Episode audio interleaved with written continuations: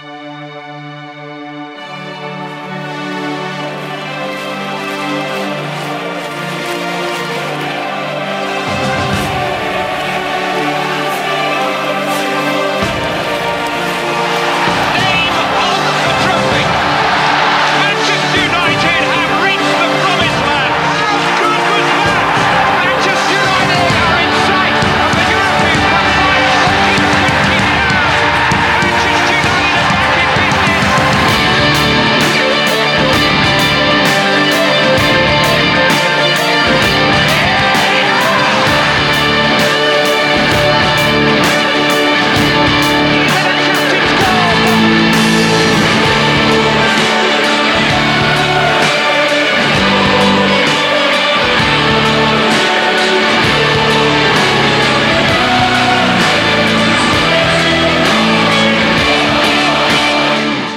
Rigtig hjertelig velkommen til Det Røde Hjørne, som er den officielle podcast for den danske afdeling af den skandinaviske supporterklub. Når man holder med Manchester United, er der én ting, der er altid er sikkert. Uanset hvordan det går, er der altid nok at snakke om, og i dag er bestemt ingen undtagelse. Det kan dog godt gøre det en anelse svært at nå omkring alle de ting, der ellers øh, fortjener at blive sat under lup. Så hvis du nu sidder derude og tænker, hvorfor i alverden snakker de ikke om det eller om det, Ja, så beklager vi øh, på forhånd, men øh, vi har simpelthen tid til noget omkring det hele, selvom øh, vi vil prøve at gøre vores bedste. Men i dag, der skal vi først og fremmest vende den seneste måned, der har budt på fem Premier League-kampe og en enkelt Champions League 8. finalekamp. Herefter skal vi have en snak om vores øh, legendariske portugisiske stjerne, Cristiano Ronaldo. Er han et øh, problem i forhold til den måde, vi gerne vil spille på? Eller er han løsning og fremadrettet også frontangriberen, vi skal satse på? Vi skal også tale om øh, Manchester Uniteds tiltrækningskraft. Kan United fortsat tiltrække de store spillere og trænernavn, uanset om United ender i top 4 eller ej? Er det sportsligt tiltrækkende at komme til United? Øh, kan historien stadig være trækplaster, og hvilket projekt er det en øh, kommende manager skal overtage?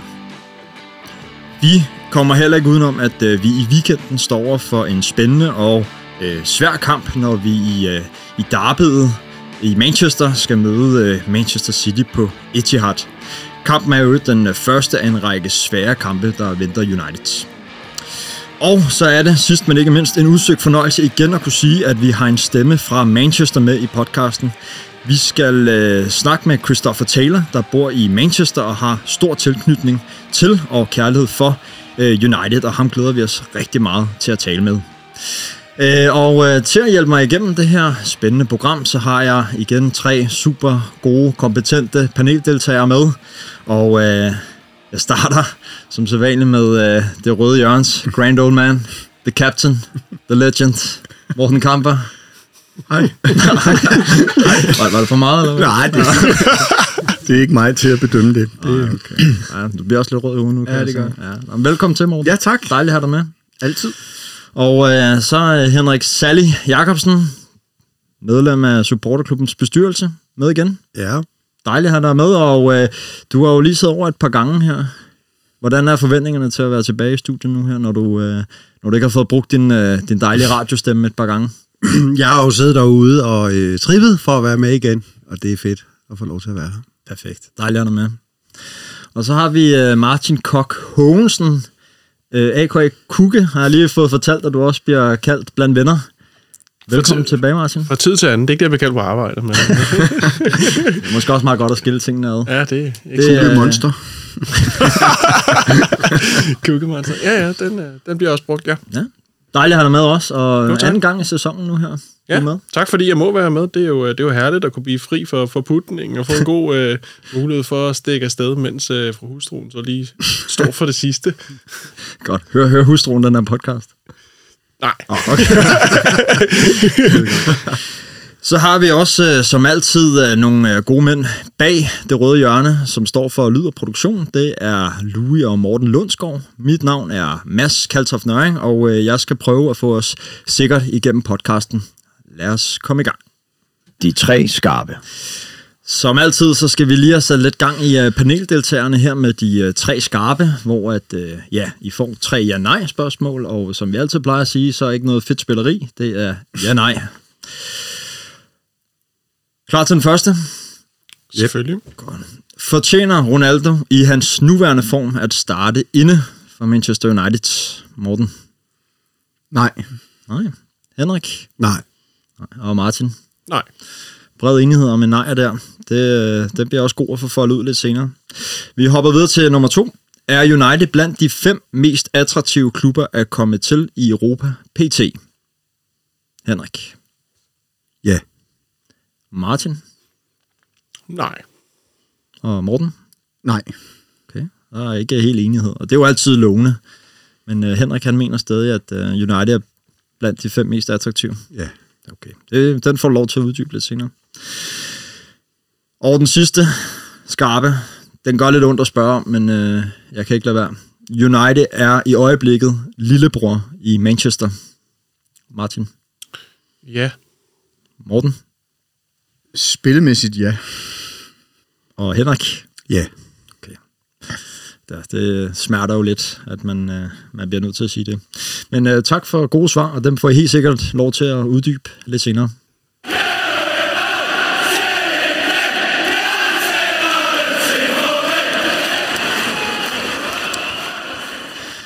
Vi skal øh, kort vende den øh, seneste måned, og hvad der er sket siden sidst vi sendte podcast. Det er blevet til øh, fem Premier League-kampe, to sejre og tre uafgjorte. Vi vandt 4-2 over Leeds og 2-0 over Brighton, og så har vi spillet 1-1 mod Burnley og Southampton, og så 0-0 mod Watford. Vi har ligeledes spillet en kamp i Champions League, 8. mod Atletico Madrid, som endte 1-1 i Madrid. Øhm, normalt så plejer jeg jo bare at lægge op til, hvad er jeres øh, reaktion på de kampe. Men jeg, øh, jeg tager alligevel lige en, en lille smule holdning her, fordi noget af det, jeg har bidt mærke i, det er, at, at øh, United de er rigtig dygtige til at skabe chancer, men vi er knap så dygtige til at spille øh, to gode halvleje i samme kamp. Er det en oplevelse, I deler, eller ser I noget andet end mig? Det har jo i, i, i en del kampe været billedet, øh, som du siger. Øh, med nogle få undtagelser, hvor det, hvor det har over større del af kampen været, været, været bedre præstationer, eller mere dominerende præstationer. Øh, ja, jeg, jeg, jeg har været øh, for egen regning øh, på den ene side positiv over det, du også er inde på, med de skabte chancer. Altså det her XG og expected points har jo, har jo øh, i den grad været i Manchester Uniteds favør under Ralf Rangnick i næsten samtlige kampe med få undtagelser, blandt andet mod Villa og, og mod Atletico Madrid. Men, men det er jo en eller anden parameter på, at helt skævt går det ikke.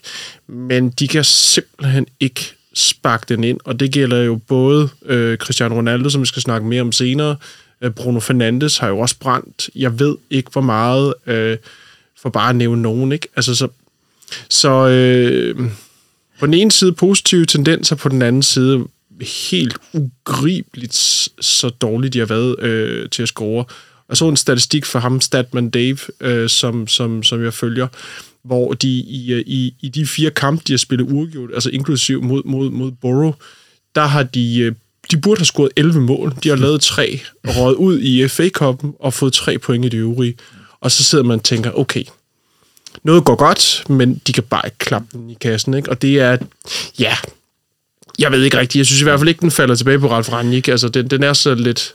Skulle de have stået og sparket lidt mere på mål til træning, eller hvad? Men ja, det, det, det er simpelthen så frustrerende at se, at de ikke har kunne sparke den ind. Ja, nu var Rangnick jo selv ude at sige, at øh, når man får så mange chancer, så handler det ikke om øh, held eller uheld, så er det simpelthen bare ja, mangel på kynisme og Mhm. skarphed.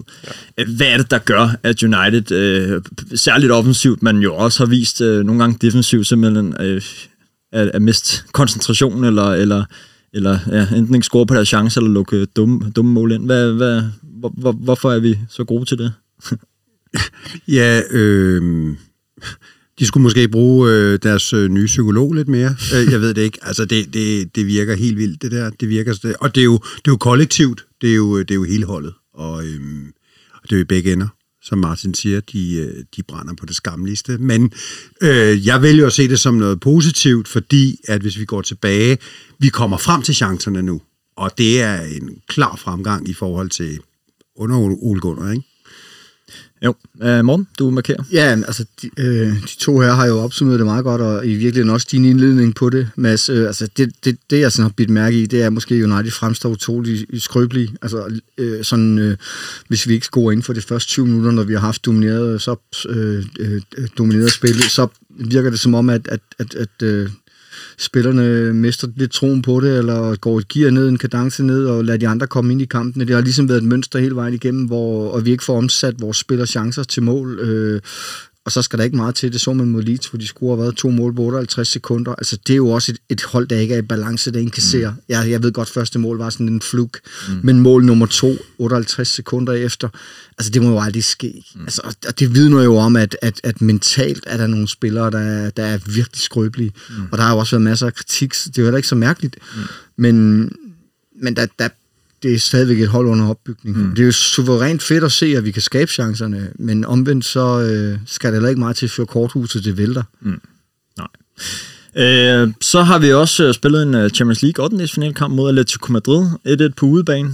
Hvad, øh, hvor står United før returopgøret? Jamen, vi skal vist bare være glade, tror jeg, efter, efter det nede i Madrid. Hold da op, hvor var vi heldige der. Mm. Altså. Men øhm, vi tager det hele med, og øh, den er meget åben vil jeg sige. Jeg tror, en lille forvør til os.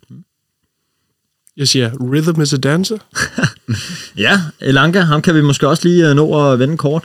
Han har jo uh, fået et, øh, et, et gennembrud, kan man vel godt sige, på Uniteds første hold, eller i hvert fald meget tæt på. Bestemt, der bliver jo også fremhævet Ralf Rangnick som, som et, et pust uh, spiller med en gejst, og jeg kan ikke huske præcis, hvordan han formulerer det, men en eller anden form for frihed, øh, glæde i spillet, som han jo savner. Øh, og, og, og det, apropos psykologi og mentalitet, øh, at, at det er noget, han, han ser, øh, noget trænerteamet ser blandt de spillere, som brænder de der chancer. Øh, det, det, det, det vil umiddelbart være min tolkning, ikke? Altså, men, men ja, at få svar på spørgsmålet, jamen det, det er nok rigtigt, at Manchester United, de, de står bedst øh, 1-1, øh, have den med og, og, og, og, og kunne gå til kampen med, med det udgangspunkt på Old Trafford, bør være en fordel. Um, det, der kan bekymre mig, det er, det er nok kampprogrammet omkring. Ikke? Altså, hvordan øh, alt afhængig af, hvad, hvad udkommet er af de kampe, hvordan sætter det sig i mentaliteten. Ikke? Altså, det ja, men øh, umiddelbart favorit, ikke? Mm. Men en lille favorit. Ja, jeg, jeg vil sige med, øh, til dit med kampprogrammet, jeg synes, det er rigtig vigtigt, at vi har City og Tottenham først, og så får det overstået, så at sige. Øh, så vi har den kamp, så ikke vi har en af de to hængende bagved. Og så har vi Liverpool lige bagefter. Lige bagefter. Nå, nej. Nå, men du har en ret City og Tottenham, at de er bedre end Liverpool. Men jeg synes, jeg synes kampen ned i Madrid, der øh, viser, at da vi, da vi tør faktisk igen det der med at tro på os selv, da vi går lidt længere frem på banen, for skubbet holdet 20-25 meter længere frem, at vi jo sagtens kan matche dem. Mm. Øh, vi var alt for tilbageholdende i første halvleg, gennem alt for stor respekt. Mm. Øh, og så må jeg sige, altså Pogba, kampen inden, hvem var det, vi mødte der, hvor han spillede helt fantastisk? Var det Leeds, ikke? Mm. Og så han kunne jo, jamen han, han var jo katastrof mod, mod Atletico Madrid, ikke? Smed bolden væk gang på gang, det var der mange, der gjorde, men, mm. men specielt Pogba, ikke? Øh, var, altså igen, det er den der også mentaliteten, spiller en god kamp, spiller man en dårlig kamp, spiller man en god kamp, altså der er ingen form for kontinuitet ja, i, men, i, ja. i det her. Ja, Henrik? Øh, nej, men det er bare til Pogba, lige Pogba. Han har altså spillet en række gode kampe nu og han havde et udfald. Jo, jo, øh, han havde et udfald oh, mod Atletico. Vi skal passe åbne på bare det, en, det kan Jamen, næsten han, han havde det heller ikke negligere, han har det. Han, han havde et udfald mod Atletico. Han var elendig, og, og, du kan se, når han kommer ud på bænken, han sidder og banner og svogler og pytar og, og råber og skriger. Og han er ikke tilfreds selv, og han ved det godt. Men noget, jeg har bemærket, apropos Pogba, det er jo også, Ralf Rangnick har jo også reageret i flere kampe nu, hvor han faktisk også har haft skiftet ham ud, og så dem, der er kommet ind og erstattet ham. For eksempel Leeds, hvor han jo blandt andet tager Pogba ud og tager Fred og, og Elanga ind, der begge to kommer ind og scorer. Øh, er det ikke også øh, kado til Ralf Rangnick, han også øh, ser det her, og så tager dem ud, når ikke de gør det Absolut, godt han har jo haft rigtig gode indskiftninger. Stort set alle hans indsk- øh, ud af indskiftninger, han gjort de seneste på kampe, har der jo været en effekt fra det, de spillere, der er kommet ind. Det er jo rigtig fint. Altså, jeg synes, Ralf Rangnick så langt indtil videre har overrasket mig rigtig positivt. Øh, så øh, det, det er sgu ikke hans skyld, at, at vi ikke kan sparke den i kassen på mange områder. Øh, og så vil jeg lige sige, bare lige for at vende tilbage til Lanka, jeg synes, det synes, det er fantastisk at se sådan nogle spillere, men hvor er det dog, hvor gør det dog ondt at se en spiller som Rashford, der ligesom Elanga brast ind på scenen, mm. og så nu virker så langt for at overhovedet kunne finde sit spil. Jeg er bekymret for Rashford. Øh, det er måske så en anden snak, men, mm. men skønt at se, at Lanka stepper op. Og bare lige ganske kort til sidst, Morten. Tror du, at Elankas gennembrud nu her kan være med til at presse Rashford på en positiv måde? Kan det være med til at... Forhåbentlig. Altså, forhåbentlig. Han kan spille på begge fløje, og han, altså, mod Watford var han jo fantastisk, da han gik ind i banen og kombinerede specielt meget godt med Bruno, og var det Pogba mm. til tider. Så, det, det, er meget, det, er meget, øh, det er meget positivt øh, set, det du siger. Altså, fordi jeg er også rigtig, rigtig bekymret for Rashford. Altså, jeg, jeg, jeg mener, det ligner, at han skal have en pause. Altså, en lang pause. Emne nummer 1. Ronaldo er uden tvivl en af de allerstørste spillere, som både Manchester United og fodboldverdenen nogensinde har haft fornøjelsen af. Den øh, gode portugiser er nu blevet 37 år, og øh, for mange vil det for længst øh, have betydet fodboldpension, men ikke for Ronaldo. Han spiller fortsat på højeste plan og udgør den øh, forreste mand i Uniteds øh, 4-3-3-system. Men har Ronaldo øh, stadig det, der skal til? Det er det, vi skal diskutere nu. Og øh, mit første spørgsmål til jer øh, er, på, øh, på baggrund af de tre skarpe, der nævnte de jo øh, alle sammen, at han ikke fortjente at starte inden. Hvorfor ikke? Jeg, jeg har to, to, to anker øh, i forhold til det. Det ene er, at øh, han virker allerede træt. Han, han virker som om, at øh, han, han, har, han har brug for en lang pause, som, som Rashford, til at, at få genskabt noget energi. Jeg synes, man så det for eksempel mod, mod, mod, mod Watford. Han, han kunne dårligt drible og løbe de sidste 20-30 mm. minutter, eller meget det var. Altså, det var, det var, det var, det var, det var skræmmende at se på, øh, og forkert, han ikke blev skiftet ud. Øhm, det andet er, at øh, i forhold til den måde, som, som jeg tror, Ranje gerne vil spille på, øh, der er det faktisk overrasket mig lidt, at han har startet meget. Mm. Formodentlig fordi Cavani har været ude. Men, men, øh, men, øh, men, øh, men jeg har selv tænkt, og jeg har også set mange andre øh, tænkt det øh, rundt omkring, at øh, spørgsmålet er, om øh, hvis Rani gerne vil spille det der presfolk med, mm. med, med, med primært måske unge, energiske, løbestærke spillere, øh, så tager ham ud, øh, og så få andre ind med fart og løbeagerighed. Og så, øh, det kan godt være, at det ikke passer til, til Ronaldos øh, temperament, men jeg tror så til gengæld, at han kunne være en fantastisk spiller og smide ind de sidste 30 minutter, øh, hvor han måske vil have fuld energi, en lidt trættere forsvar, og på det tidspunkt en lidt anden type spiller, end hvad der ellers har været, som kan give lidt pondus i feltet og, og give noget, noget, noget øh, i forhold til at være dygtig på låget osv. Så, så og vi har jo øh, vi har jo spurgt vores lyttere om, øh, om lytterspørgsmål, som vi altid gør op til programmet, og der er kommet et par stykker, øh, som også begge to omhandler Ronaldo, blandt andet for vores øh, gode Kenneth Schulst Horst Hansen, øh, en af vores øh, gode andre paneldeltagere, der også har været med. Og han spørger, om, øh, om han simpelthen er et problem for United, rent spillemæssigt og taktisk. Ja, det er han.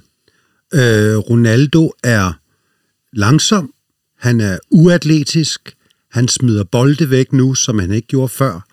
Han er fysisk for svag, og han har kun haft én berettigelse på det hold, øh, og det er, at han scorer på de chancer, han får, og det gør han ikke nu. Og så er det kun minus i min optik. Mm. Hvad siger du, morgen? Er vi for hårde ved ham, eller? Mm, nej, men altså, sådan er det jo, når man, når man er elitesportsmand, så bliver man jo bedømt på det output, man, man, man leverer, og Ronaldos output i øjeblikket er, er, er under al kritik. Også i forhold til, at vi er jo vant til, at, at Ronaldo skal score hvad, på det her tidspunkt alle mulige andre sæsoner, så har han været ligget omkring 35 kasser måske sådan lige omkring 1. marts. Det ved jeg godt, han bliver ældre, han er ikke den Ronaldo, øh, og specielt ikke den Ronaldo, der forlod United i 9. Mm. Det siger sig selv, han har jo også opfundet sig selv jeg synes, der er mange ting i det. Altså, øh, da Ronaldo kom tilbage til, til United, der, der var det jo forbundet med glæde og lykke, og den, den sådan, øh, helten kommer hjem på mange områder, en legende. Noget af det, jeg havde håbet på, Ronaldo kunne måske være med til, det var jo også opbildende det der at give kulturen videre til de unge spillere. Hvad vil det sige at have en vindermentalitet? Hvad vil det sige at have en vindermentalitet i Manchester United? Øhm, fordi han har været der, og han bought the t-shirt, som man siger i England, ikke? Øh, men, men han har jo i virkeligheden skuffet mig lidt med hans, øh, med hans øh, attityder. Mm der har også gået, jeg ved ikke om der er hold i de historier, men om magtkampe i, i, i omklædningsrummene. Ham og Greenwood skulle åbenbart have haft en beef også med, ikke alt for glade for at skulle spille hinanden bolden eller et eller andet. Altså, sådan nogle ting øh, burde Ronaldo jo bare være for stor for, eller for stor til som 37-årig, fordi han har gjort det hele jo. Han skal jo ind og, og, og, og give fra sig. Altså han skulle jo faktisk gå ind og bruge, øh, bruge noget af al den viden, han har til at kunne, kunne, kunne, kunne lære øh, nogle af de unge spillere øh, en mentalitet, som vi har snakket om tidligere. Det er nok det, der har skuffet mig allermest, altså fordi jeg, jeg havde ikke forventning af, at Ronaldo ville score 25 ligamål for United i år, hvis jeg skal være helt ærlig. Det er en hård liga, den engelske liga. Han får ikke så meget plads, han får ikke så meget tid, øh, og der er, øh, hvad hedder det... Øh, hårde forsvarsspillere om, om ham konstant, ligegyldigt om det er Brighton, eller om det er Burnley, eller om det er Manchester City, eller Arsenal. Altså, der bliver bare gået til den. Mm. Og, og jeg er også enig med, med det, de andre har sagt. Altså, han, han, han virker til for det første ikke rigtig at have formen med sig. Mm. Og så er det vel heller ikke altså, usandsynligt, at alle begynder at sætte sin spor. Han, han, han levede meget på sin hurtighed og sine finder. Mm det er jo fuldstændig taget væk øh, af, af hans spil. Ikke? Og man har et udtryk i England, hvad er det, man kalder det, når, når, når alderen er ved at indhente en? Øh, det kan jeg ikke huske. Eller hvad? The legs. Nå, the legs are gone, ja. Det, ja, det er rigtigt. ja. ja, det virker sådan lidt på Ronaldo. Og så kunne man jo måske håbe, han så havde noget andet, han kunne, kunne byde ind med. Men jeg synes jo, det, det har vi også snakket om, den der måde, han gik ud efter, han blev skiftet ud mod Brentford. Ikke? Ja. Øh, altså, det, det, det klæder bare ikke Ronaldo. Men altså, øh. han er jo, han er jo vores topscorer i Premier League, øh, sammen med Bruno Fernandes med ni mål. Han er vores topscorer i Champions League med, med seks mål. Altså, er det, er det simpelthen øh, hans, hans øh, historik og meritter, der gør, at han, han starter inden, eller er det mangel på bedre alternativer, eller hvorfor, hvorfor starter han så inden, når I sådan er ret enige om, at det burde han ikke gøre? Det er vel et mix af det hele, ikke? Altså, øhm, altså, man kan jo netop ikke tage fra ham, som der også er blevet nævnt her, at han har jo scoret mål.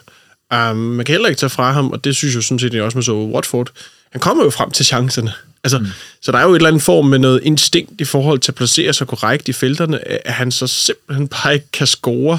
Øh, ej heller på straffe. Jeg kan ikke engang huske, hvilken kamp det var. Ikke? Middlesbrough. Ja, øh, men, men for Søren, der, altså, der, der er et eller andet, som man... Altså, han, han kan jo noget, men han kan bare ikke øh, det, som jeg tror, øh, Rannik optimalt faktisk gerne vil.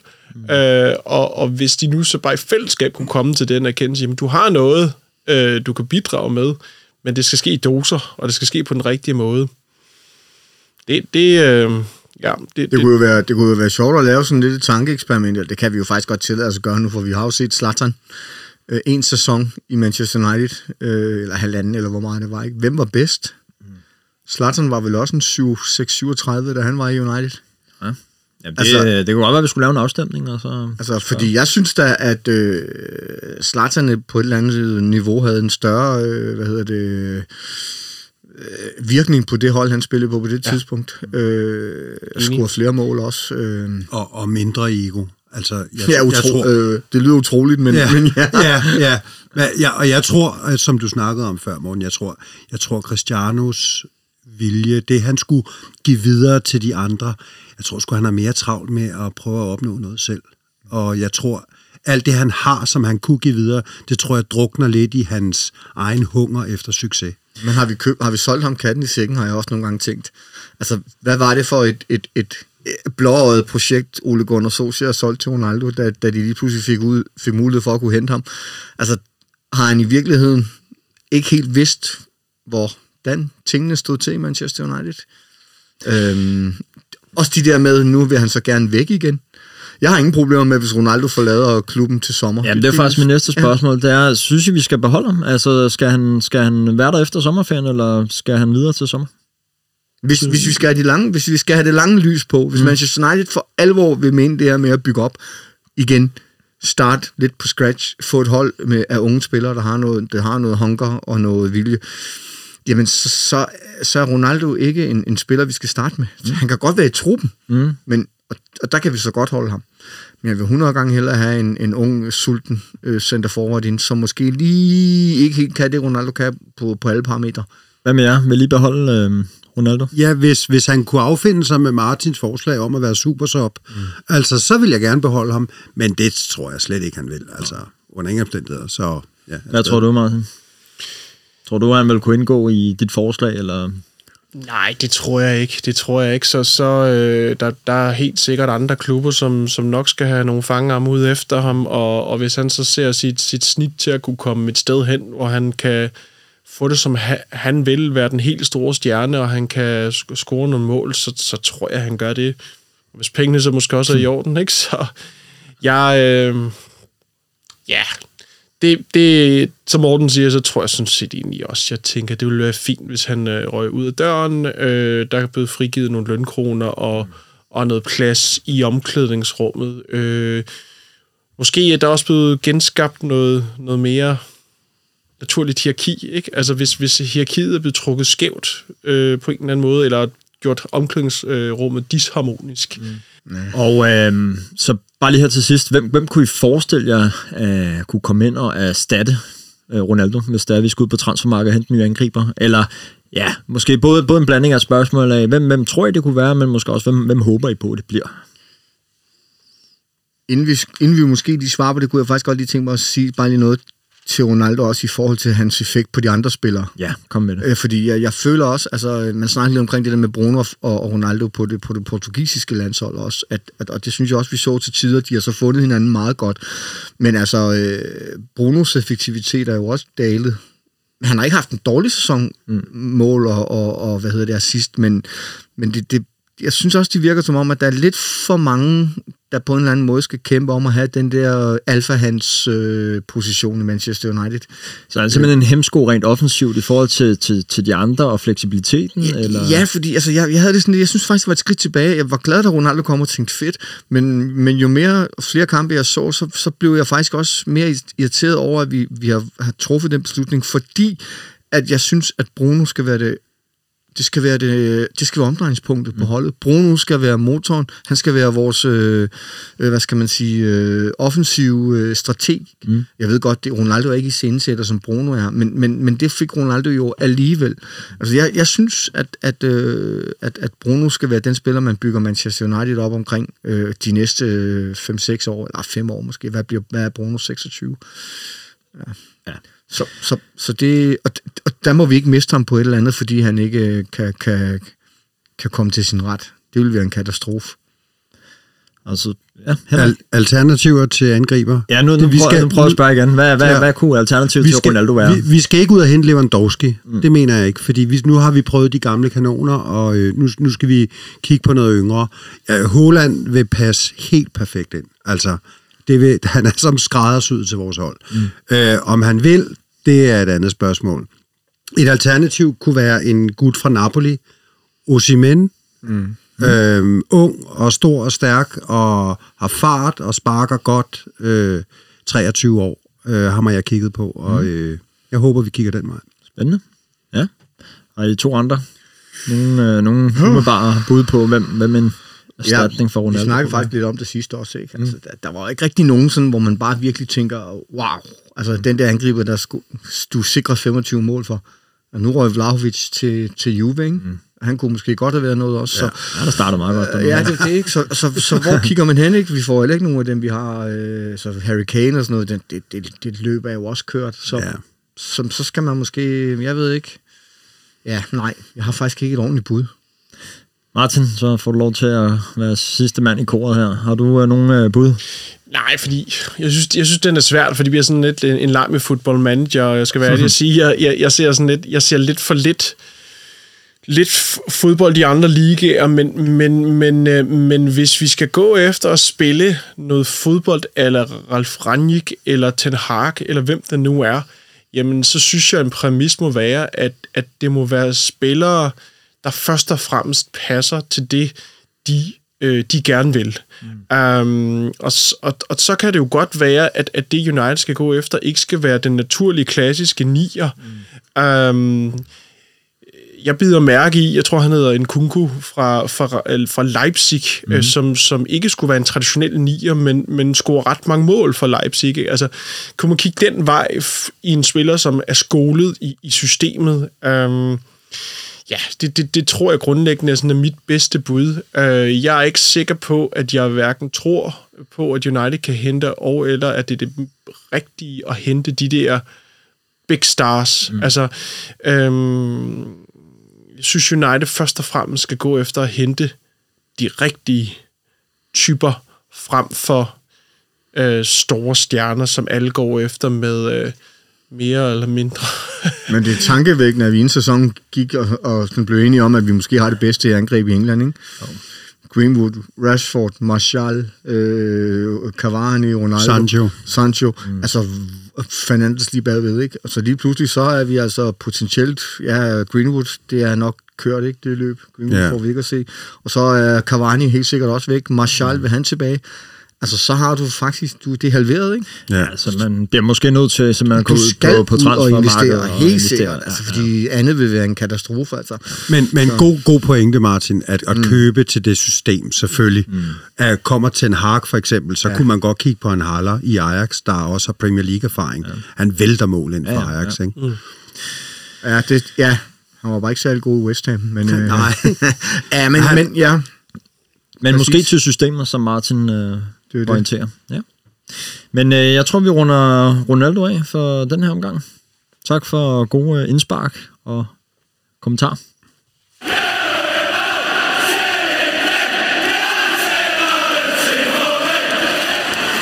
Emne nummer to.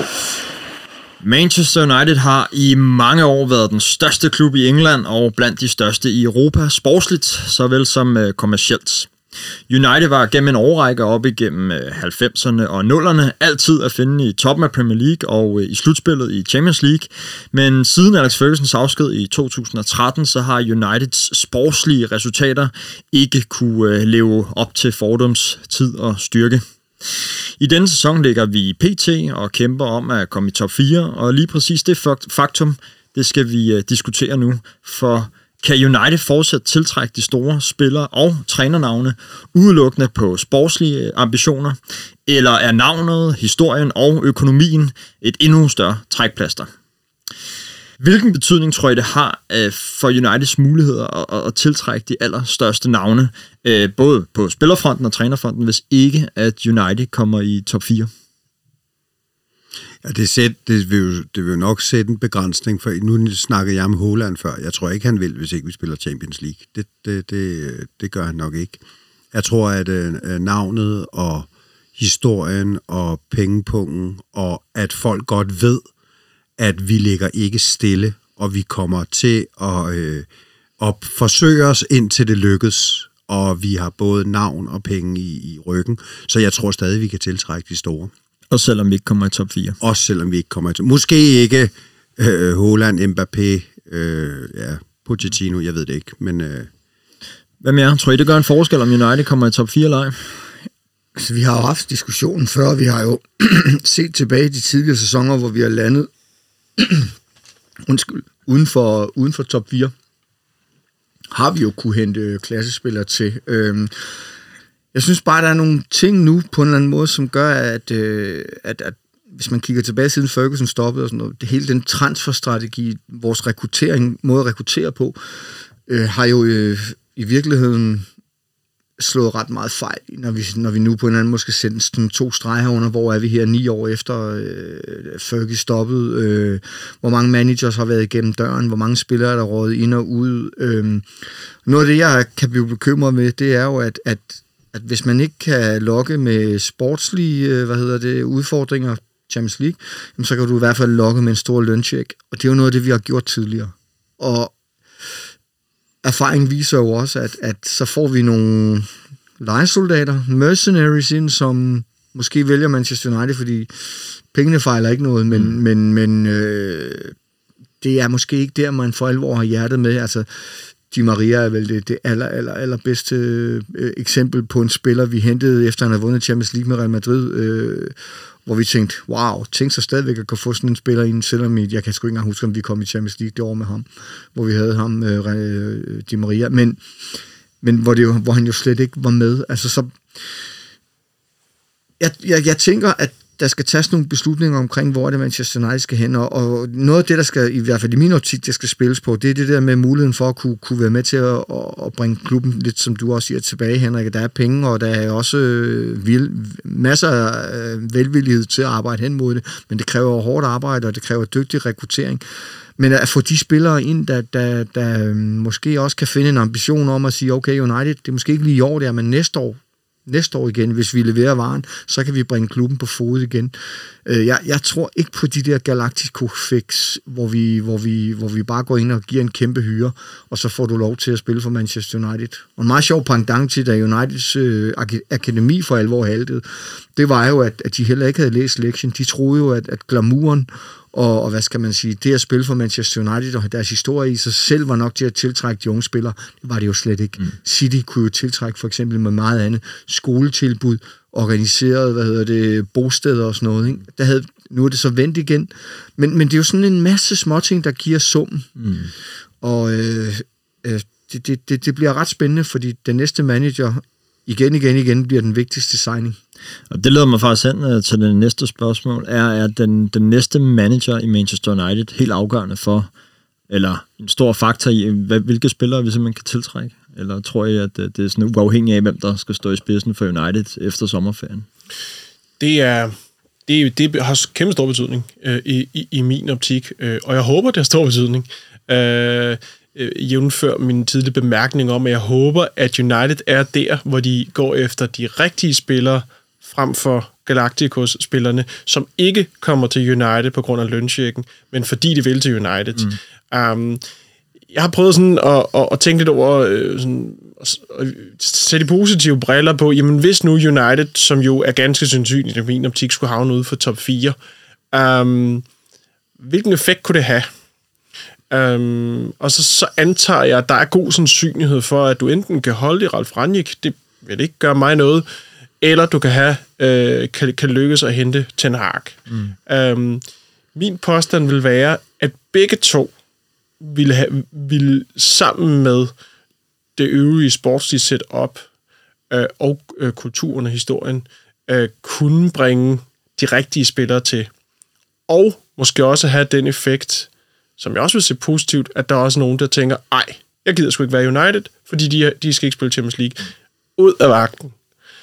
Så du i virkeligheden kan bruge det til at skabe en, en, en art turnaround i, i truppen.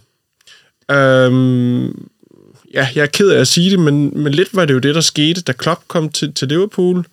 Øh, de gik efter de rigtige. Mm. Faktisk også i Arsenal. Og Tete har også vendt det. De er også gået efter de rigtige. De har ikke gået for de bedste af de bedste. Men de er gået efter de rigtige. Og langsomt, men sikkert, nu må vi se, hvad der sker med Arsenal de sidste par kampe øh, øh, Premier League, men langsomt, men sikkert bliver det mere og mere solidt, fordi det bliver bygget op fra bunden. Mm. Du kommer af med Øsil, Aubameyang, etc., ikke?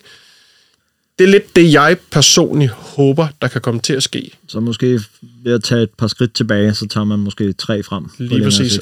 Ja. Og som Fletcher var ude at sige forleden i forlængelse af det, Morten siger, plads til talenterne, for der er sagt mig meget at tage af de første øh, 3, 4, 5 år på vej. Det, det, virkelig spændende, det der sker øh, i akademiet, de, og de klarer sig godt. Der er mange, øh, mange spændende på vej frem. Og det bliver også et emne i det røde hjørne på et tidspunkt, yes. vores, øh, vores kommende, kommende talenter. Men øh, Henrik, du markerede. Øh, men det er, det er den snak om de der Galacticos. Altså, jeg, øh, jeg, jeg er lidt uenig med jer, fordi jeg mener, at øh, vi mangler måske en eller to. Får vi en eller to klassespil, får vi en ny midterforsvar, Får vi en, øh, en, en midt-midter, der har klasse, og det må godt være Galacticos, så kan det altså vende det hele, hele øh, øh, skibet, altså. Så du tænker en, en, en ny stor stjerne eller, eller, eller to, det kunne Rudiger, være Rudiger nede bag i. Okay. Så, øh, så, er der, så, så er der ro på. Altså. Det er et nyt navn i spil der, det er, ham har vi ikke hørt før. Men spændende. Morten, du markerer. Ja, øh, og så kan man sige, øh, hvis og så frem vi ikke ryger Champions League, så vil jeg bruge øh, så vil jeg bruge Europa League som en udviklingsturnering for de unge talenter. Øh, måske få spillet Meshbri, øh, Choratier, øh, nogle af de der unge drenge der, som, øh, som, som ikke har fået så meget spilletid, men simpelthen bare bruge det som udviklingsliga og give dem de, give dem de kampe som med kopkampene, så de simpelthen får noget hår på brystet. Øh, et par måske de nye unge angriber, vi har. Øh, der er også ham der Kobe Maino, ham der den 17-årige midtbanespiller, som ser vanvittigt spændende ud, men eller 16 han vel i virkeligheden kun. Mm. Han spillede en helt forrygende FA Youth Cup øh, kvartfinal her mod Leicester forleden dag, var fuldstændig dominerende. Så som at se en ung Pogba skal man passe på ikke, at man øh, får træerne ind i himlen og alt det der, men han er virkelig en spændende spiller. Øh, så, så, så der er masser af, af, af kød, og så må vi gå den vej. Altså, så må vi tage et år. Rio Ferdinand sagde også, øh, vi nok skulle regne med, at, at der lige skulle have et par år mere i genopbygningsfasen. Nu har vi altså bare været i en genopbygningsfase i ni år, ikke? Så det er også det der med, hvad gør man? Prøver man at købe? Det er lidt ligesom at pisse i bukserne, så det, det varmer lidt, ikke? Øh, vi, har, vi, har, vi har eddermame heller ikke været heldige med de der Galacticos, vi har købt. Di Maria, det er jo, på papiret er det jo et godt køb. Mm. Di Maria ja, er jo et godt køb. Fuldstændig, ikke? Øh, Prime. Øh, Schweinsteiger, der har øh, rulet i Bayern, altså, det gik heller ikke, vel? Zlatan, ah, jo... Øh. Nu, nu kommer jeg lige med et uh, lidt hypotetisk spørgsmål, men jeg synes alligevel, det, det er meget sjovt at stille. Uh, lad os tage en mand som Declan Rice. Ham har vi haft op at vinde nogle gange. Han øh, til sommer står han og kan vælge mellem Manchester United og Chelsea, for eksempel. Hvorfor skal han vælge Manchester United over Chelsea? Fordi at Chelsea er en lorteklub United. Altså, det er vi enige om, men, det... men hvis nej. vi skal se det fra Declan Rices øh, perspektiv, hvad, hvad, hvad skulle argumenterne være for at vælge United over Chelsea, for eksempel? Så nu kan man sige, at Declan Rice er jo Chelsea-dreng. Mm. Det er så lidt et problem, men... Øh, det var Luke Shaw vist også, tror jeg. Altså, ja. Men, men jeg vil sige, at Declan Rice han kommer ind helt sikkert og kan gøre en forskel hos United fra dag 1 og, og bliver en stamspiller fra dag 1. Og han får også måske i virkeligheden mulighed for også at blive kaptajn på sigt. Øh, og han, han bliver en helt central figur i vores opbygning, øh, hvis, hvis vi får Declan Rice. Øhm, så det skulle være noget af det, man skulle sælge det, den på? Det tænker jeg, og så mm. måske også øh, sende, sælge den der guldråd til ham og sige, at øh, kunne du tænke dig at være med til at genrejse Manchester United? Problemet med Rice er jo bare, at han kommer til at koste en milliard. Mm. Ja, han er ikke billig. Øh, det, det kan så godt være, at det er det fuldstændig det rigtige køb, ikke? Mm. Øh, men så er jeg lidt ligesom Martin siger, skal man så kigge et andet sted ind og få to unge spiller, som måske lige under Declan Rice, men potentiale til at komme der i løbet af en to-tre år. Det, det er jo de afvejninger, man... man yes, og, det... og, og er han den rigtige type til den Jamen, måde, det, som den kommende manager det, det. vil spille? Det, det synes jeg altså skal være linsen, som alle køb skal ses i. Mm. Det er er det en type, som udfylder den måde, som de gerne vil spille på? Og nu, nu er det ikke så meget, om han er typen. Det var mere, hvad argumenterne var for, om han, ja, ja. hvorfor han skulle starte i United. Hvad, hvad, hvad, hvad er argumenterne for, at han skulle vælge Jamen, jeg synes, jeg, synes, jeg synes jo, Morten, han, han siger det fuldstændig rigtigt. Altså, mm. øh, i Chelsea, der har de øh, verdensklasse midt midtbanespillere. Altså, det har de. Ret beset har jeg svært ved at se, hvorfor pokker Chelsea skulle købe ham. Altså, de har virkelig dygtige midt midtbanespillere. Ja, United, det er, der er en mulighed for, hvis han ellers passer ind, at han netop kan sætte sig på den midt midtbane i det næste årti. Mm. Altså, det er argumentet. Øh, du er måske den sidste brik, som du siger, Henrik, øh, der kan være med til at, at, at løfte United. Mm. The last piece of the puzzle. Ja, og så, altså, og så tænker jeg bare, at øh, på et eller andet tidspunkt, så øh, kan vi jo heller ikke blive ved med at, at sige, at vi er Manchester United, og så kan man bare forvente, at folk kommer, og så er, er, er der fyldt med glamour og glæde. Altså, vi skal jo også være øh, nøgterne. Altså, klubben har jo været... Altså, hvis vi skal være helt ærlige, så har klubben jo været et forfærdeligt råd mm. øh, henover en lang periode post-Ferguson. Der var lige en periode, hvor det så ud som om, at det måske var, var ved at vende. Øh, der har været perioder, hvor vi tænkte, nu er det nu, ikke? Og det var også nummer et med os, og tænkte, det sgu godt, det her, ikke? Hvor Men ob- objektivt set, kan du ikke godt forstå, hvis der er nogen, der tænker, det der, det, sagtens, det, det skal jeg ikke røre Sagtens, med. men omvendt kan man også sige, hvis man også har noget sportslig agerighed eller et eller andet, og tænker, øh, da det, altså, nu er jeg selvfølgelig United-fan, så man er jo overhovedet ikke, hvad hedder det, objektiv på nogen måder, men altså, det der med at få lov til måske at kan, kan genrejse en slumrende kæmpe. Mm. Og, og, og, der er alt at vinde, du. Præcis, ikke? Altså, du får legendestatus de spillere, der er på det hold, der vinder mesterskabet næste gang, bliver mm. jo nærmest legender, ikke? Fuldstændig. Øh, kunne også være et godt argument for at starte. Ja, men problemet er bare, at det er så bare ikke godt at vide, hvornår det sker, vel, fordi de andre opruster også. Men det går jo i, i, i cyklus, og det har vi jo set.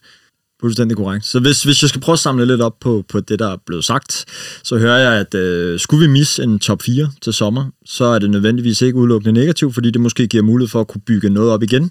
Og her der vil en kommende manager være, være meget afgørende i, øh, i den øh, fase. Øh, jeg hører også sige, at der er noget med, med, med direktionsgangene, der også skal være på plads, en klar rød tråd. Der er noget med vores scouting-system, som også er blevet investeret, der er blevet investeret rigtig meget i det, og det måske også snart giver noget effekt, forhåbentlig. Det bør det kunne. Det bør det kunne, ja. Mm. Øh, så synes jeg egentlig bare, at jeg mangler at, at spørge om, om en ting. Jo, så nævnte du også, at man kan stadig godt komme til United på, øh, på sportslige ambitioner, men, men at man måske også skal gå efter nogen, der virkelig vil klubben frem for at bare have det store checkhæfte frem. Mm. Hvor Henrik han derimod mener lidt, at en enkelt stjerne eller to, de såkaldte galacti gode spillere der, det, det kunne være løsningen på, på vores problemer. Det er jo meget fint, vi er ikke enige. Så fristes jeg bare lige til at spørge om et sidste spørgsmål her til sidst. Ender vi i top 4? Henrik? Ja, det gør vi. Sådan. Martin?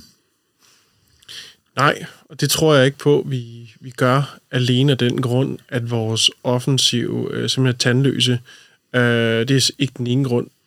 Den anden grund er, at jeg synes, at vi i første halvleg mod Atletico Madrid under et, et godt spillende preshold, som City er, som Liverpool er, er frygter, at vi jeg frygter virkelig, det bliver grimt i de to kampe, og jeg frygter, at det bliver grimt for mentaliteten. Um, så der, der, der, jeg, jeg er ret bange for den City-kamp der. Jeg tror, det kan blive rigtig grimt. Okay. Og Morten? Ja, øh, jeg, jeg, jeg tror heller ikke, vi, vi, øh, vi ender i top 4, desværre. Det gør jeg ikke. Øh, men man kan sige, vi har det jo stadigvæk egen hænder. Vi har både Spurs, vi har også øh, Arsenal øh, på udebanen, så man kan sige, Arsenal rydder jo heller ikke hele bordet øh, og tager alle point frem til, vi skal møde dem. Og Spurs, de rører ud til Middlesbrough øh, mm. i FA-koppen, så det er jo heller ikke alt, der er jo heller ikke lyserødt øh, der.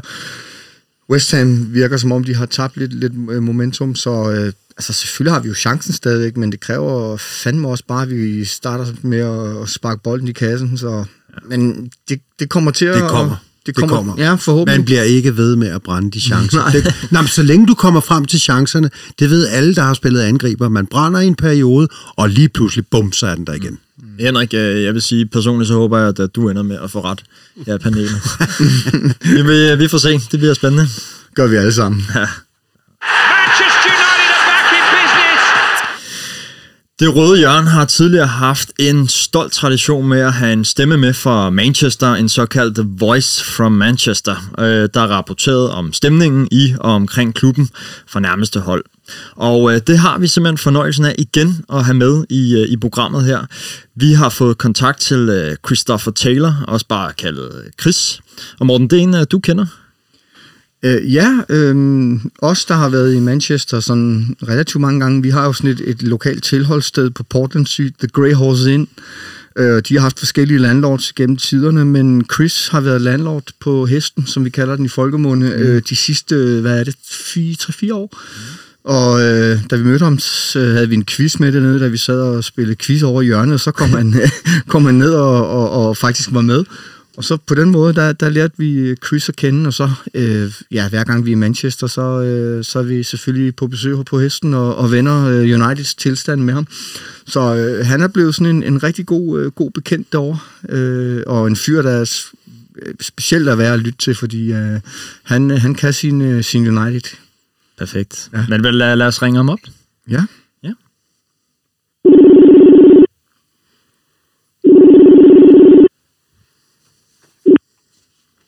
Hi, Mabs. How are you? I'm good. How are you, Chris? Yeah, very good. Thank you. Good. Pleasure to have you with us, and uh, thanks for participating. No problem.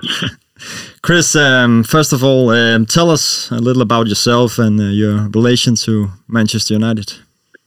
Um, well, I've been a United fan all my life. Half my family United fans, the other half Newcastle fans, unfortunately. And there was sort of a, a bit of conflict growing up. Well, I lived abroad for a bit and when the Newcastle side, the family would send post out, they send Newcastle shirts and scarves and stuff. My dad would intercept them and hide them and say they never arrived, just to make sure I grew up a United fan.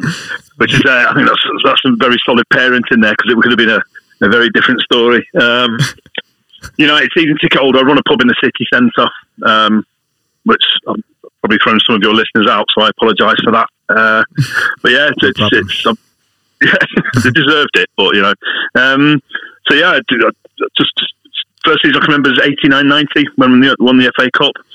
And it's um, the next, what, 20 odd years, it wasn't so bad, but these days not so good. That's one of those, isn't it? No, no, that, that's that's totally right. Uh, but uh, Chris, I would like to ask you, uh, in in general, how how do you feel the mood or the vibe is among the, the United supporters in Manchester? Can you see or feel or, or hear uh, an optimism among the supporters after uh, Ralf uh, Rangnick he, he took over? No, is the short answer. I can't. I think the, the morale's pretty low. Um, there's, there's an understanding that things are progressing slowly. I think we're we're looking a lot harder to beat. We're creating chances, if, if not finishing them off. Um, but there's a general negativity around the, around the club from top to bottom.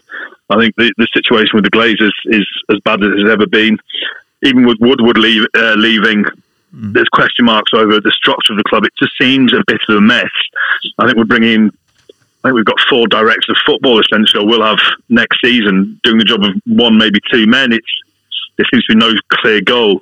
Then on the pitch, although things are improving slightly, there's a lot of players there that they don't. They're cowards.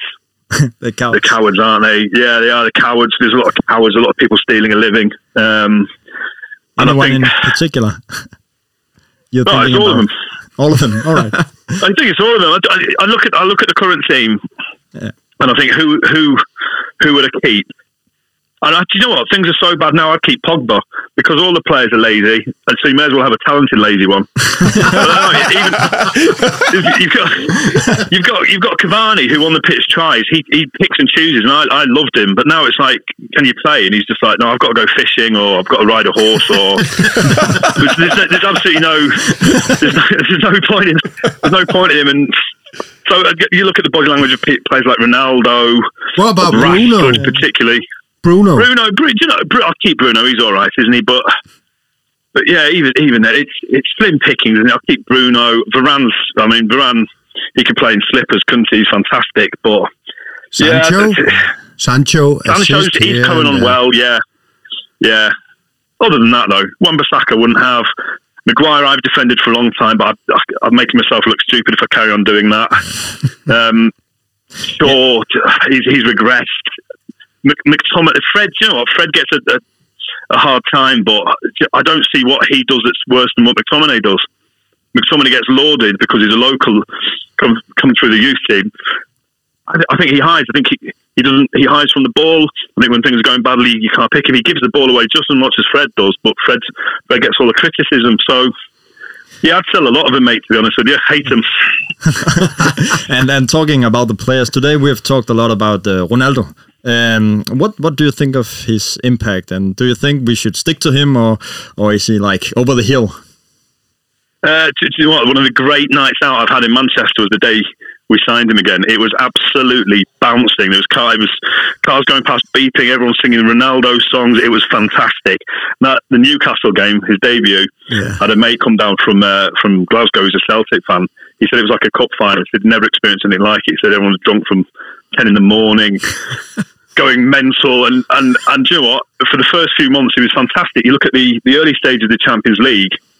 He's not the player he was, but the goals he scored, vital goals, and he was carrying the team. But now the team's carrying him. Hmm. He's played abysmally for the past two, three months, and he talks about standards, and that's fair enough. He's right. There are standards at United, but I'm not going to take it from someone who. I mean, you may as well play that statue in that weird statue in the in the airport you stick him up front. He doesn't get involved in play. He's missing chances.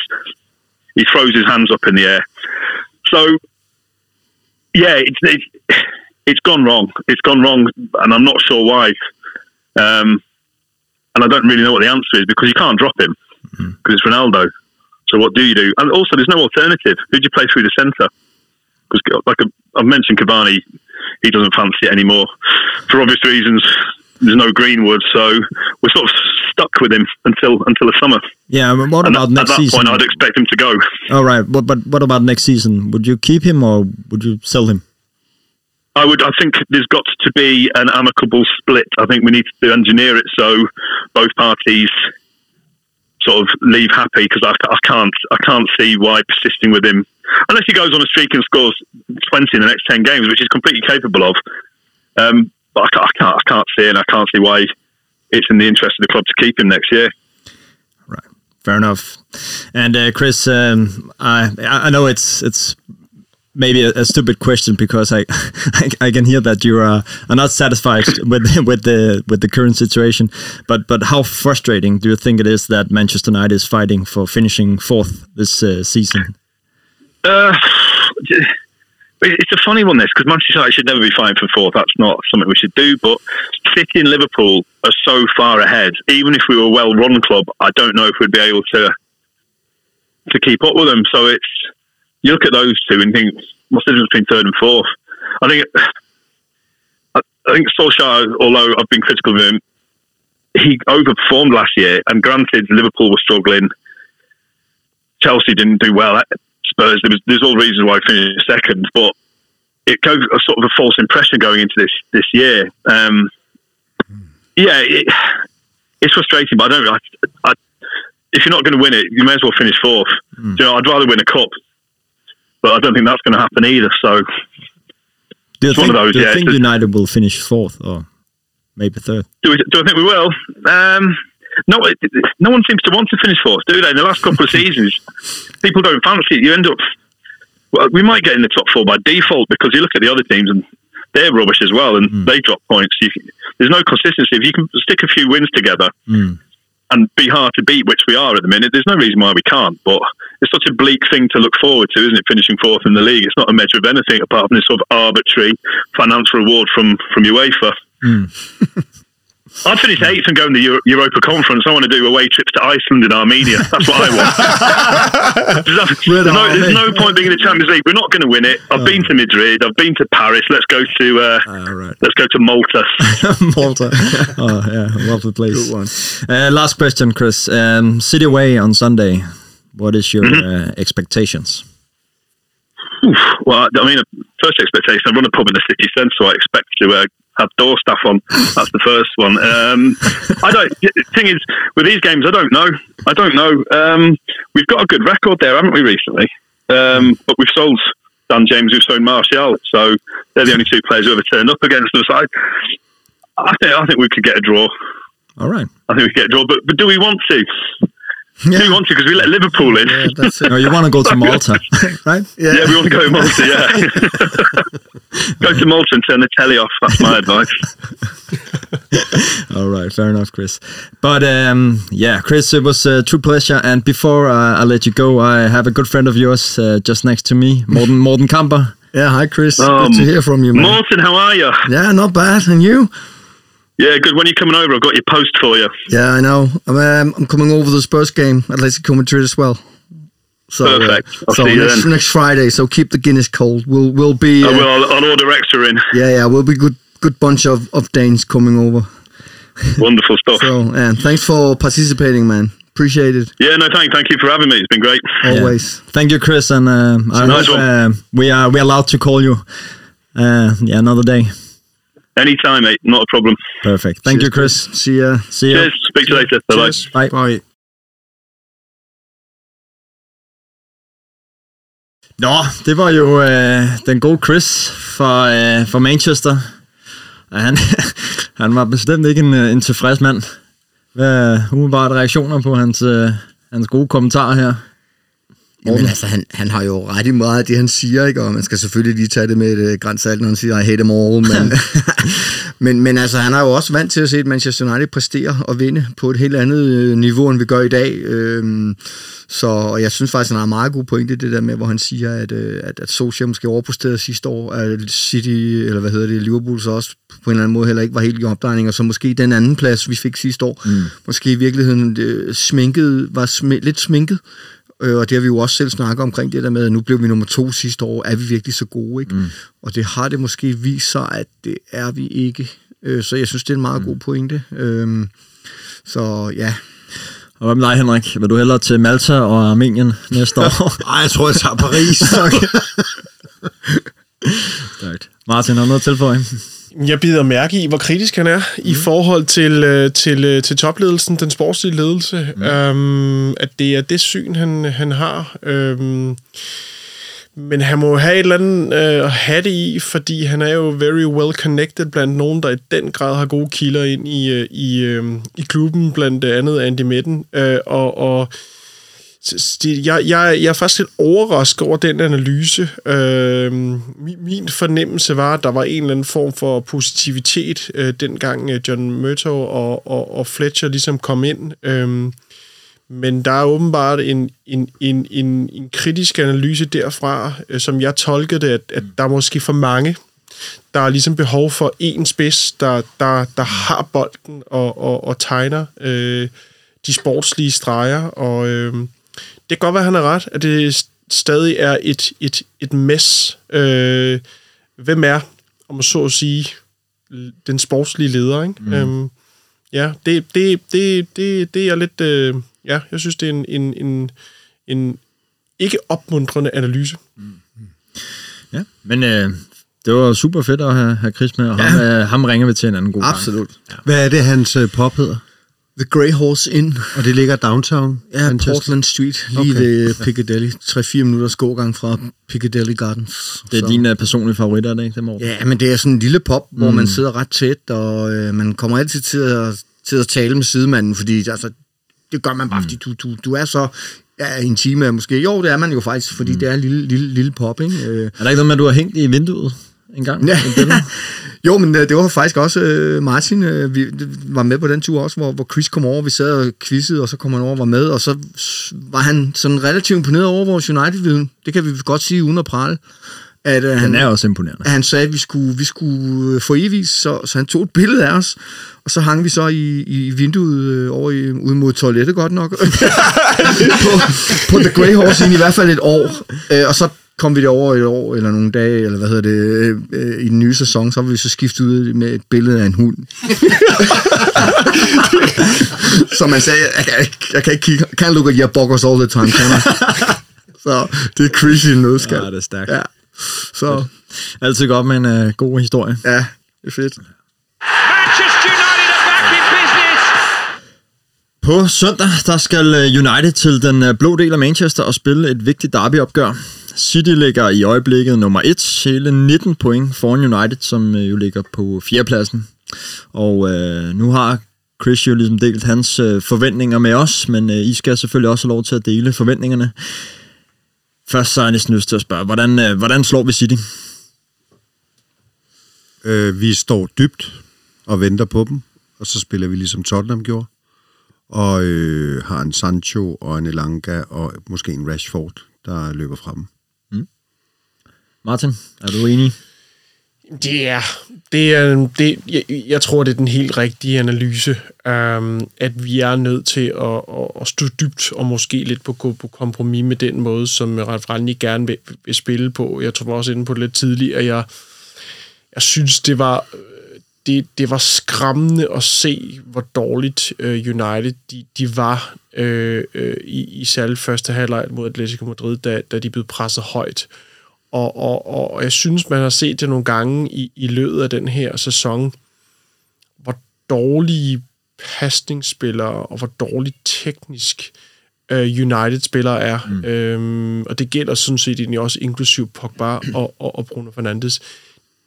Når de bliver matchet op, altså, så, så, så, så kan de faktisk ikke være med.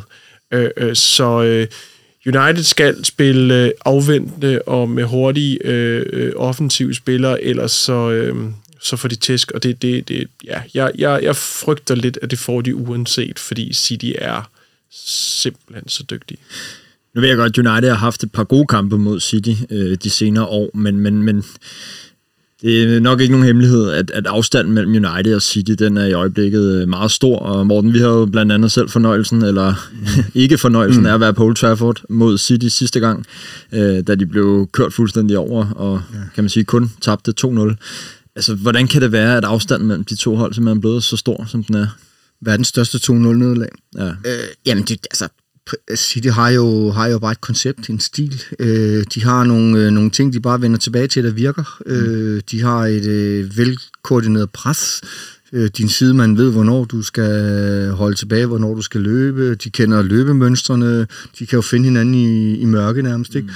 Altså noget af det, vi skal gøre på, på søndag, er helt enig både med Henrik og Martin, at vi skal jo ikke spille fuldstændig øh, fjollet offensiv gong ho fodbold, fordi så bliver vi straffet. Øh, men vi skal matche dem fysisk, vi skal matche dem på intensiteten og på gejst og indstilling, og så skal vi nok have en, en ventende gameplan, ja. Og hvis vi så skal presse dem, så skal presset sidde. For jeg, for jeg synes også, at, at City er gode, men, men, men jeg synes også, jeg har set hold, Liverpool blandt andet har haft succes med dem, når de presser dem i koordineret pres, så har de også smidt boldene væk. Så har de også tendenser til ikke at kan holde på den. Altså det, det har vi set. Mm. Øh, men selvfølgelig, spiller for spiller og hold for, altså, som hold fungerer de jo langt bedre end United, så så det er jo også naivt at sidde her og sige, at vi bare skal gå op og, og, og presse dem, når vores presspil jo overhovedet heller ikke har fungeret. Mm. Så, så med, med de ting, der ligesom er lagt i gryden over for de to herrer derovre, og, og med de krydderier, der er tilsat, så er det nok den måde, vi, vi skal komme omkring det på. Ja. Noget, noget, noget positivt øh, er jo, at, at de sidste to kampe, de har spillet, der har de altså været nede i kadence. Det er ikke gået helt så hurtigt. De har ikke været helt så skarpe i den afgørende af, øh, aflevering. Øh, Everton var de jo decideret heldige. Altså, det var ufortjent, at de vinder den. Øh, øh, Tottenham, den, den kunne være gået begge veje. Nu gik den heldigvis til Tottenham, kan man sige. Men øh, altså, de er nede i kadence. De savede Sporting midt over. Og, øh, men siden da, der har det ikke... Altså, jeg, jeg, jeg tror, vi har en reel mulighed hvis vi venter på dem.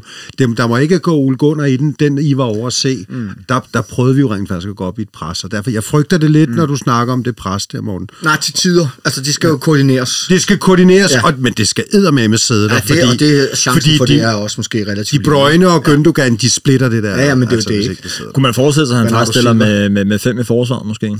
Altså en, en 3-5-2, men der er måske praktisk, eller praksis mere end 5-3-2. Ja, det kunne jeg godt tænke mig, og jeg, og jeg, jeg er helt vild for, at Van Bissaka kommer med. Mm. Øh, vi har set ham have fat i Sterling før. Mm. Øhm, det skal i hvert fald ikke være Dalot mm. eller Lindeløf på den højre bak. Jeg vil have Van Bissaka. Okay.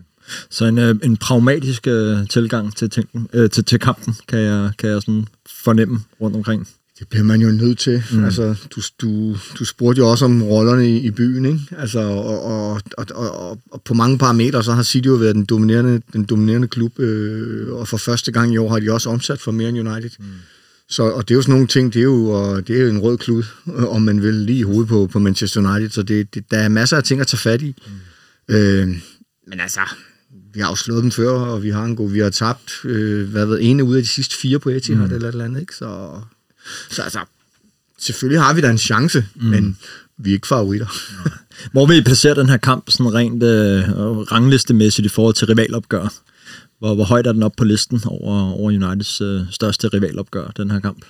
Hvis vi eksempel sammenligner den med Liverpool, Leeds, den, altså, det blev mere relevant, kan man sige, kvæg City's succes. Mm. Øh, men der har jo altid, der har jo altid været en altså, rivalisering mellem United City. Uh, City har jo bare altid ligget der øh, langt, langt, langt væk for at være overhovedet og, og øh, hvad hedder det, i stand til at og, kæmpe mellem de samme trofæer. Ikke? Mm. Men det United vinder Europa kom i 68, det bliver City jo ingens mester. Mm. Det glemmer man nogle gange jo. Så, altså, øh, så på den måde, der, der har de jo faktisk domineret i en tidligere periode også. Ikke? Mm. Øhm, så men altså, Liverpool er jo nok, er jo nok stadigvæk, øh, og så Leeds også på en eller anden måde, så jeg ved ikke, men, men City for mig arrangerer også lidt ligesom sådan et, et, et, et plastikhold som Chelsea. De havde, været, øh, de havde ikke været relevante, hvis de ikke havde fået den saltvandsindsprøjtning og alle de penge, de har fået. Mm. Så derfor er det også sådan lidt, det er ikke på grund af godt købmandskab og, og, og, og, og god øh, økonomisk snille, at de er, hvor de er i dag. Mm. Men man, ligesom man, Chelsea. man vil hellere have, at City vinder mesterskabet, end Liverpool gør, ikke? Absolut. Ja. Så det siger måske nok også alt om rivaliseringen. Men det synes jeg jo egentlig også, øh, apropos at være i Manchester, som, som Chris er. Jeg synes jo, altså når vi er derovre og snakker med forskellige lokaler og så videre, og, og, og går sådan lidt, ja, selvom man er lidt, lidt simifuld, sådan lidt antropologisk til værste, hvis man kan kalde det, jeg, jeg synes jo, det er tydeligt, at, at, at det hadet, øh, den historiske rivalisering, som jo ikke nødvendigvis kun har handlet om fodbold, men også har handlet helt historisk om, om, om hvem har domineret, øh, altså, så er der jo indtydet, som, som jeg, jeg forstår det større had til Liverpool, og til, til Leeds, øh, for den sags skyld også, ikke? Altså Dirty Leeds, øh, øh altså sidder jo også dybt, ikke? Altså så, øh, og, og, og, og de, de gange, hvad jeg har været over All the Roses. Øh, Jamen, vores, hvad, ved, hvad hedder det, Manchester United City, jamen selvfølgelig har der været fantastisk stemning og så videre, men, men, men, men jeg har også prøvet på The Grace Halls ind og sidde og snakke med City-fans efter. Det, det har jeg svært ved at forestille mig, at gøre med Leeds og Liverpool-fans. Altså, Det, så, så, så, så, så der er også et eller andet, der, der, der bunder i noget, noget historisk øh, regions- eller byhad. Det er ikke så lang tid siden, vi var ude til fodbold, Morten, hvor der var nogle City-fans, de var ikke så glade for Manchester United. Nej, de, øh, og der, der mødte vi jo ikke engang hinanden den dag. Og det var bare, fordi City havde spillet tidligere. ja, de, vil gerne, de vil også gerne blive at se Manchester United bagefter. Ja, det ville de gerne, ja. Her til sidst, hvad, øh, hvad tror I kampen bliver på søndag? Henrik, hvad, hvad bliver den? Ja, Du du har virket sådan rimelig optimistisk, så nu starter jeg med dig. Jeg tror, vi vinder 2-1. Ja, Morten? Ja, altså alle mine forudsigelser og alt muligt, hvor mange point kan vi få over for den næste måned og sådan noget, som jeg har siddet og ja. ævlet omkring, altså det er jo fuldstændig håbløst, så øh, altså jubeloptimisten i mig siger uafgjort, mm. lidt ligesom Chris. Jeg tror ikke, vi skal forvente mere. Uafgjort fra Morten og Martin. Jeg har jo tidligere indikeret, at jeg er ganske pessimistisk, og det, det øh, jeg synes, vores ja, tallene tyder på, at vi har skabt chancer med vores offensiv og decideret tandløse, og vi får ikke mange chancer i den kamp, og, og jeg har svært ved at se, at de skal kunne putte den ind i de, de, de, de chancer, de, de måtte få, så, så, så jeg, jeg, jeg, jeg tror, det er mere realistisk, vi, vi, vi, vi taber en 2-3-0. Nej. Sådan. Øh, vi, øh, vi har en, øh, en sejr over os Henrik, en uafgjort hos Morten og et nederlag hos øh, Martin. Tipskupon, ja. det er kryds 2. Det, Jamen, det bliver jo spændende at se, hvem der får ret. Ja. Øh, så har vi også, inden vi sender næste gang, som en optag til Liverpool, øh, to andre kampe, bare ganske kort. Tottenham og Atletico Madrid. Tottenham kommer vi ikke til at, at snakke så meget om nu. Jeg ved, Morten, du skal over og se. Tottenham begge kampe. Begge kampe, ja. øh, så Det er fantastisk. Øh, det bliver jo rigtig fedt. Tror I, Men- vi, øh, når vi sidder her næste gang, er vi, er vi gået videre i Champions League? Fordi vi, vi laver faktisk program lige dagen efter Atletico Madrid-kampen. Tror I, vi sidder der og gået videre i Champions League? Ja. Og Morten siger ja. Sådan. Ja. Og ja, Henrik. Du har ja-hatten på i dag, Henrik. Det kan jeg godt lide. Jeg er nødt til at håbe.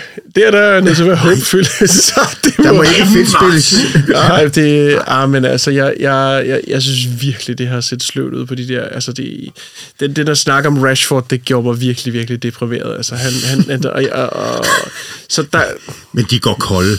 Martin, de går kolde. Atletico, de kan ikke. Det, det, de faldt fra hinanden til sidst. ja. Kan du stå for gruppepresset, Martin, her?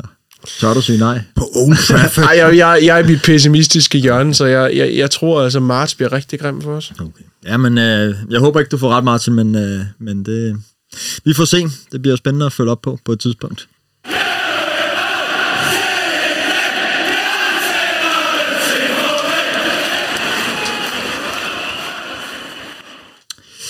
Vi skal, øh, vi skal til at runde af og øh, sige tak for i dag. Tusind, tusind tak til jer alle tre, fordi I havde lyst til at være med. Selv tak. Selv Tak. tak. tak. Tak for nogle spændende diskussioner og emner. Et, øh, et, et, et, et, kan man sige, sådan et, øh, der var mange blandede holdninger, og, øh, og sådan, hvad kan man sige, stemningen var, var lidt, lidt spredt i forhold til, hvor godt eller mindre godt det vil komme til at, at gå i den kommende tid. Vi er blevet håbløse realister nu, så det... Altså, hvis I personligt, der sidder jeg og håber mest på, at Henrik han får, han får mest ret. Ved vent og se. profetier her. For egen regning, jeg ved, at når, når, når, jeg, når jeg begynder for alvor at google og følge med i, hvordan det går i akademiet, så er det fordi, jeg har behov, behov for at aflede min opmærksomhed på de steder i klubben, der går godt. Ikke? Så, så det, øh, ja, Ja, men øh, ja, endnu en gang, tusind tak, fordi I har lyst til at være med, Henrik og Morten og Martin. Fornøjelse som altid, og øh, jeg tænker ikke, det er sidste gang, vi har, vi har hørt noget til jer i det røde hjørne. Og også tak til Chris, skal vi sige. Ja. Fornøjelse have ham, have ham med igen også. The Voice from, uh, from Manchester. Og øh, selvfølgelig også tusind tak til jer derude, fordi I har lyttet med. I er meget velkomne til at give os feedback og komme med konstruktive kommentarer på vores podcastopslag på vores Facebook-side, Det Røde Hjørne. Husk også, at vi rigtig gerne vil inddrage jeres lytterspørgsmål i podcasten, så skulle du sidde inde med noget, du gerne vil have, at vi debatterer, så skriv ligeledes i kommentarfeltet på Facebook, når vi reklamerer med en kommende podcast. Fortæl os rigtig gerne dine gode United-venner eller veninder om vores podcast. Det vil vi blive rigtig glade for. Hvis du skulle sidde med en drøm om at komme til Manchester og se de røde djævel spille på Old Trafford, så husk, at du for blot 199 kroner om året kan melde dig ind i den skandinaviske supporterklub på www.united.no og derigennem få en rejsepakke til en rigtig, rigtig god pris. Du får øh, tre overnatninger på hotel, inklusiv morgenmad centralt i Manchester og kampbillet, hvor du selv kan vælge sæde blandt supporterklubbens pladser, eksempelvis på Stratford End, til en pris på ca. 2.000 kroner. Det eneste, du selv skal gøre herudover, det er flybilletten, og øh, sådan en tur kan altså varmt, varmt anbefales.